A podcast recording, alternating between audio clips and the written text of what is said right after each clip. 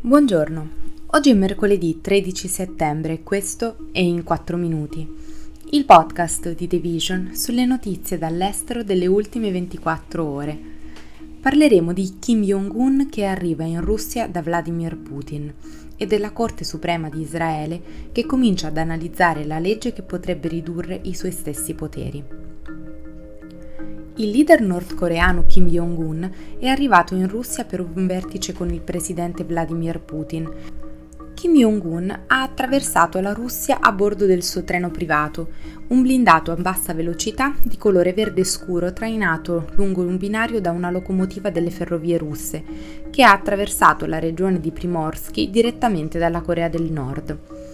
Kim Jong-un e Putin hanno discusso della cooperazione militare tra i loro paesi, compresa la possibilità che la Corea del Nord fornisca alla Russia ulteriori armi per la guerra in Ucraina, soprattutto considerando che la Corea del Nord è uno dei paesi più pesantemente militarizzati al mondo, che secondo gli analisti dispone di un'eccedenza di munizioni, dal momento che non combatte una guerra dal 1953.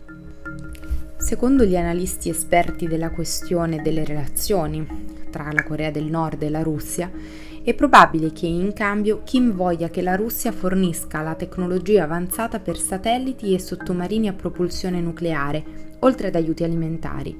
Il portavoce del Dipartimento di Stato americano Matt Miller ha dichiarato che se la Corea del Nord arma la Russia potrebbero seguire altre sanzioni.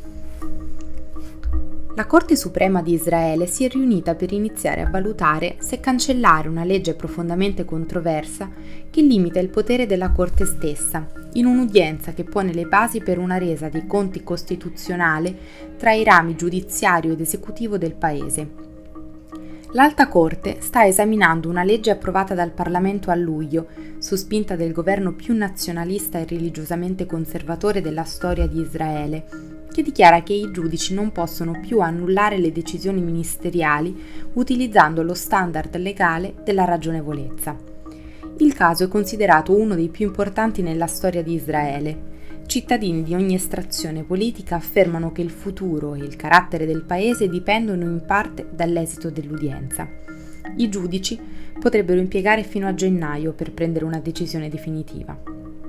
Il governo del primo ministro Benjamin Netanyahu vede la Corte come un ostacolo alla sua visione di una società conservatrice e nazionalista, perché ha storicamente agito come un organo di controllo sull'influenza governativa nella vita pubblica, su alcune attività israeliane nella Cisgiordania occupata e sulle decisioni che favoriscono gli ebrei rispetto agli arabi. L'opposizione considera il Tribunale un garante del carattere laico di Israele, un protettore delle sue minoranze e un baluardo contro l'autoritarismo. Ancora una volta, come accade dallo scorso gennaio, migliaia di israeliani si sono riversati per le strade principali del paese in protesta contro la legge voluta dall'esecutivo.